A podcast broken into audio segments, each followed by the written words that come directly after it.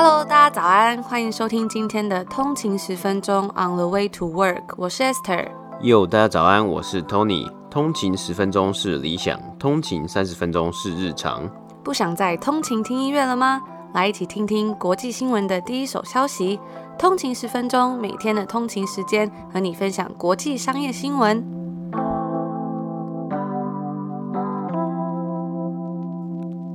大家早安，欢迎回来通勤十分钟。今天是七月六号星期二。大家早安，那今天是北美时间的七月五号星期一嘛，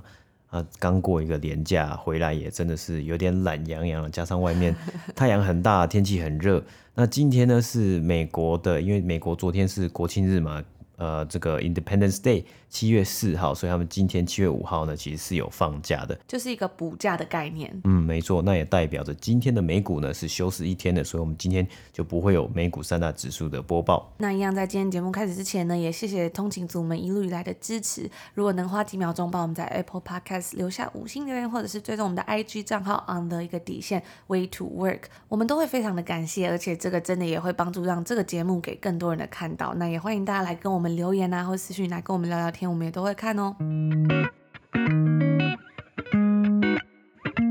之前我们有分享到许多航空业在疫情之下受伤惨重的消息，那大约在一年前呢，好多的飞机啊都在机场里面无聊的待着，受到疫情影响而无法启程。不过一年之后啊，疫情退去，复苏的能力其实也是比想象中的还要快。时间快转到上个礼拜 ，United Airlines 美国联合航空宣布将在他们的机队中新增两百七十架波音以及空中巴士，为疫情后的世界做准备。那其中包含波音七三七 MAX 跟 Airbus A 三二一 neo。那这笔订单呢是该公司历史上最大的单笔飞机订单，也是近十年来所有航空公司中最大的订单。截至二零一九年呢 ，United Airlines 是拥有全球第二大商业机队的，仅次于 American Airlines。而这一次呢，他们添加的新飞机们最终也许会让他们变成领先的第一名。 United Airlines 预计将在二零二二年之前推出四十架飞机，那到二零二三年前推出一百三十八架飞机，然后到二零二四年的时候呢增加到三百五十架。这也就代表着联合航空仅仅在二零二三年它每三天就要有一架新的飞机才行。那这个计划呢听起来真的是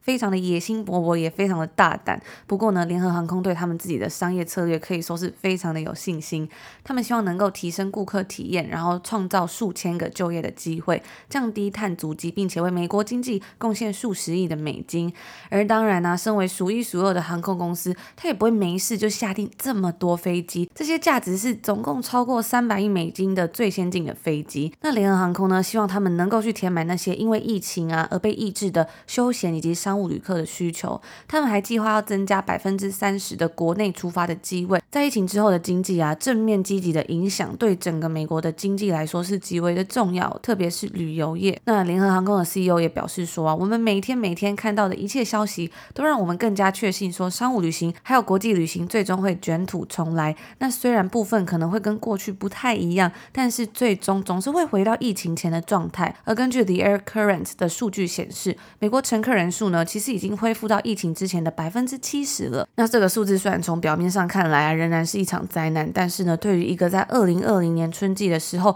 前景是如此暗淡的一个产业来说，这个数据其实也算是一个希望的象征了。在去年，联合航空损失了超过七十亿美金，并且呢获得了数十亿的政府补助，让没有工作的员工们在疫情期间能够继续拿到薪水。那他们预计说，在今年的七月份会是自从去年一月以来第一个有盈利的月份。而随着疫情最严重的时刻已经过去，联合航空以及其他的美国航空公司呢，他们都在制定计划针对特定的旅客，也就是那些愿意支付 extra fee 额外费用来提早登机的旅客。他的竞争对手 Delta Airlines 达美航空呢，在疫情期间就已经率先投资在那些额外的产品上面了。那即使在疫情期间啊，达美航空都仍然是美国最专注于这种枢纽机场的航空公司。补充一下，什么是枢纽机场？它是航空公司用来中转旅客至下一个目的的中间点。那许多的航空公司呢，他们的航线都是以枢纽机场为中心向外连接各地，所以它就是有一点像是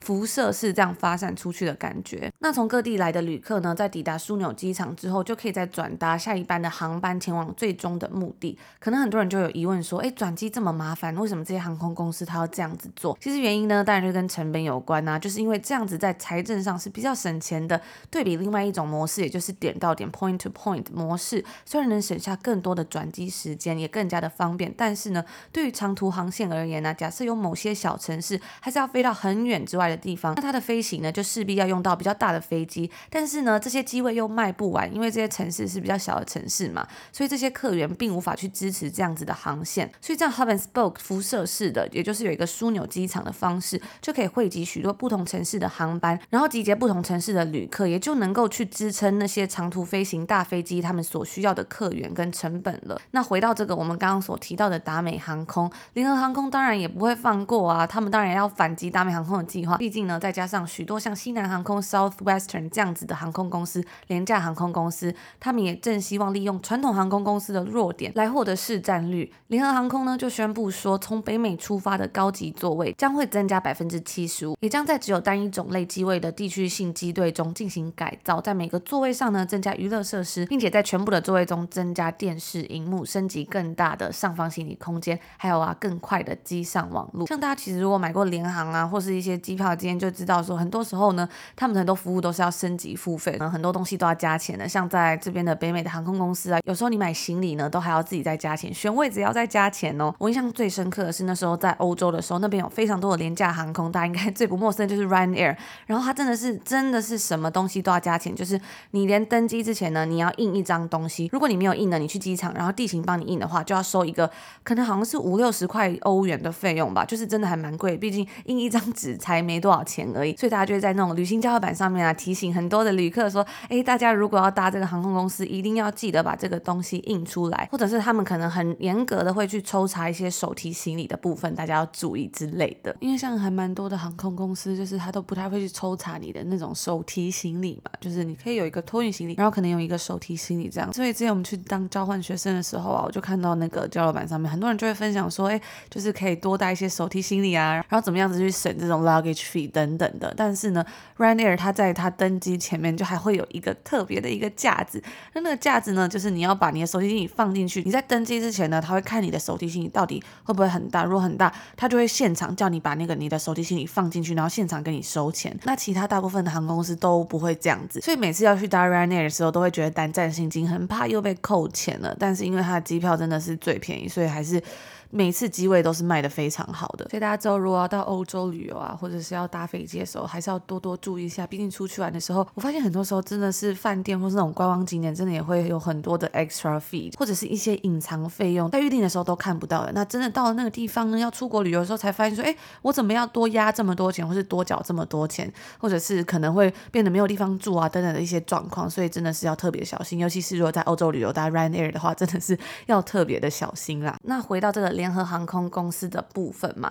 其实他们的这些投资呢，依然都还是一个相对来说比较大胆的策略，因为这些投资他们最终到底能不能够有回报，现在其实都还非常的不确定。该公司的 C E O 啊，在上周就表示说到，目前商务旅行仍然还是只有恢复到疫情前的 百分之六十， 而有一些分析师也预期说，线上会议将会永久夺去 百分之十五 的市占率。毕竟如果能够用线上会议就能处理完要谈的事情，何必要再搭飞机参加实体的会议呢？说到这边我也蛮好奇的，如果大家能够选择说你是要去实体参加会议，还是你可以用线上会议的方式跟一些比如说跨国的合作伙伴啊，或是一些客户谈合作的话，你们会比较偏向哪一个？那刚刚上面我们有提到啊，有关于西南航空，其实我们在 E P 七十六 的时候呢，也有做过一集专门在谈西南航空这种廉价航空它在疫情下的策略。因为西南航空呢，它其实也算是一个非常成功的联航，而且他们的策略也真的是非常的特别，所以以前在很多商学院的 case study 都可以看到有关于这一篇西南航空他们是怎么在那样子的时态背景之下打败传统航空，然后成为一个非常成功的联航。所以如果有兴趣的通勤族啊，也很推荐可以去收听那一集，会有更一气呵成的感觉哦。那我们之前也有介绍过蛮多关于航空公司的新闻，有兴趣的通勤族呢，有兴趣的通勤族啊，也可以去收听一下哦。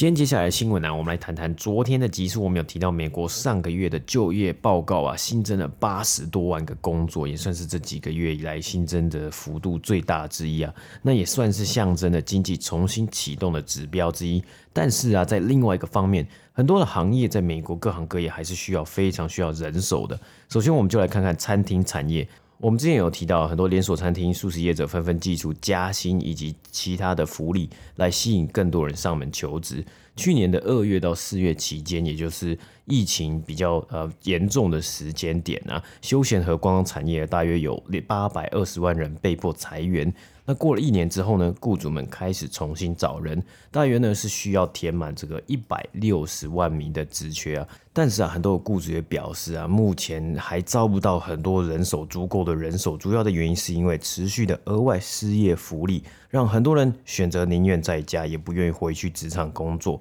或是原先在餐饮业工作的员工啊，已经在过去一年找到更好的工作了，继续成长，或是他们就是找到了一些 work from home 可以待在家的工作，那就比较不会情愿去回到餐厅啊，比较面对面面对客人的一些工作环境。根据 U C Berkeley Food Labor Research Center 食品产业劳工调查研究中心的一份调查指出，员工前三名想要辞职的原因啊，第一个是低工资以及低小费。还有呢，第二个是还是会对 COVID 疫情有一点点的担心。第三个是对于这些嚣张跋扈的客人的顾虑啊，有的人呢就是不喜欢你客人在那里可能耍傲客啊，或是呃态度很差等等的。那也就是说，原本就已经蛮辛苦的工作环境，再加上疫情之后，对于许多员工来说就不太吸引人了，就不是一个吸引人的工作嘛。那餐饮产业呢，也必须尽快改善这个现象，包括增加工资、改善工作环境等等的。那除了餐饮产业缺工之外啊，还有许多的产业也是面临同样的问题啊。制造产业和公司啊，也正在积极的寻找新的员工。根据 Market Watch 的报道啊，这些公司啊，甚至愿意来者不拒，只要你愿意，它可以教会你所有上工需要的东西啊。简而言之，他们就是代表着也是非常缺乏人力啊。那导致这样的结果呢，是因为部分的主因啊，是包括了有超过一百七十万名年纪高于五十五岁的员工在疫情之下，他们就直接退休了啊，这也算是一个比较出乎意料的事情啊，因为疫情的疑虑啊，同样也在这个产业也存在着嘛，就是因为这也算是一个很多人比较密集的一个产业，那比较多这些高龄的员工啊，他们就会选择提早退休啊，再加上去年股市上涨嘛。或许呢，有一些人他们已经提早存到他们退休金的达到目标啊，或是成功的达标了，他也会直接来选择退休。那这也会造成一个问题啊，因为制造产业的员工啊，年龄中位数在二零二零年为 四十四点四岁，比起其他职业平均还要高上两岁，因此更有可能达到招不到人的地步啊，因为呃，有很多员工准备要退休了，再加上啊，很多的年轻人可能根本不了解这个产业，甚至也根本不知道他们有在招人，也代表这个产业在未来招募人力的时候呢，也会遇到一定的困难。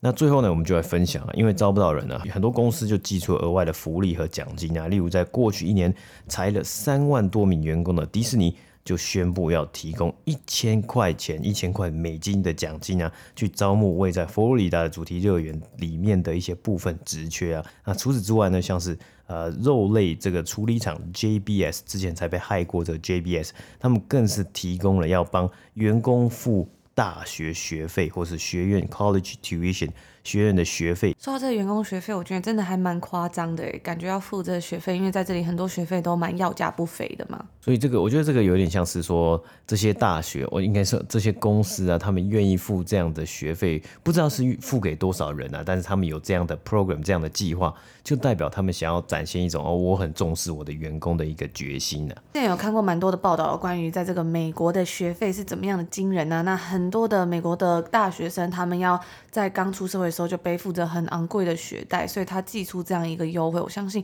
应该真的还蛮多人都会非常的感兴趣吧。对啊，特别是让这些员工有机会去取得教育，就是接触更好的教育或是更高等的教育，也是一件不错的事情啊。好，那以上呢就是今天第二则新闻的播报。以以上呢就是今天所要跟大家分享的内容啦。刚刚有跟大家讲到这个关于旅游业、饭店业还有这航空业会收很多的这个 hidden fee 嘛，就我觉得他好像有时候会收一些，就是有有时候去饭店的时候他也会收一些什么 add-on fee 啊，或是以前在欧洲的时候有的地方都会收什么城市税啊，他也不跟你讲说他要算、哦、他是算多少，但有的地方可能城市税可能五块啊或几块，你就觉得哎、欸、好像也还好。但是呢，像有的饭店他还会甚至还会跟你收个押金，比如说哦、呃、你可能退房的时候你可能会损坏物品啊，或是你可能有用呃里面的什么呃食物啊，你有吃里面的饮料啊，或者你有点 room service 等等的。然后前几年我记得就有一篇蛮大的新闻，就是某个大集团他就被控告说他有一个 hidden fee， 就他没有跟客户说他们要收这个钱，可是呢你去住饭店的时候你看到账单才发现说有多一个 amenity fee。 那这 amenity fee 的意思应该就是说它有一些比如说它有些设施嘛，游泳池啊、健身房等等的，所以它要加收这个钱。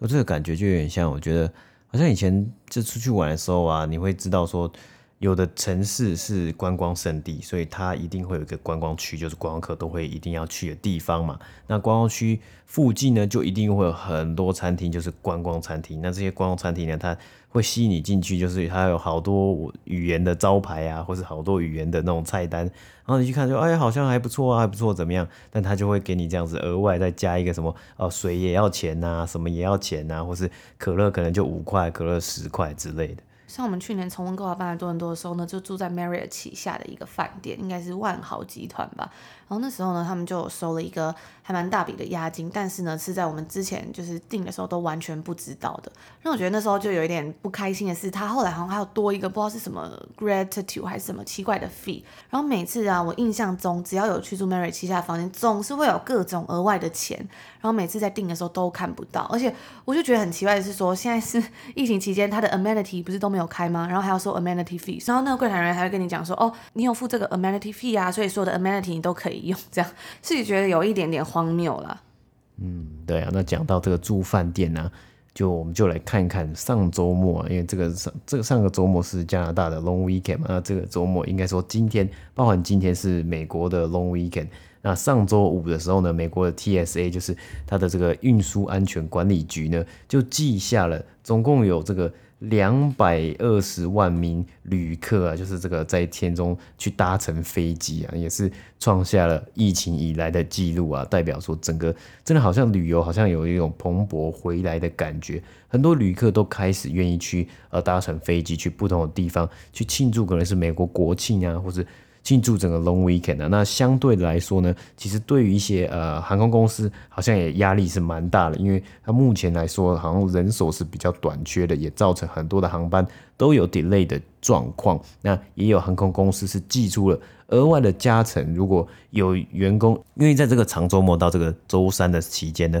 是来上班，他们就有一些加薪的一些动作啦。那这个也是跟大家分享一下。那不知道大家有没有什么旅行中发生的趣事啊，或者一些有趣的东西，也欢迎都跟我们分享。我觉得有时候旅行最有趣的地方啊，就是你有时候很多事情你都没有办法，就都不按牌理出牌，你都没有办法预测说会发生什么事情。那当然有些事情是好的，有些事情可能是不好的，但可能也就是这些意外啊，还有这些无法预期的事情，让整个旅程变得难忘或者是特别吧。总而言之，真的是很希望可以再次就是去旅行，然后回到一个疫情前的状态。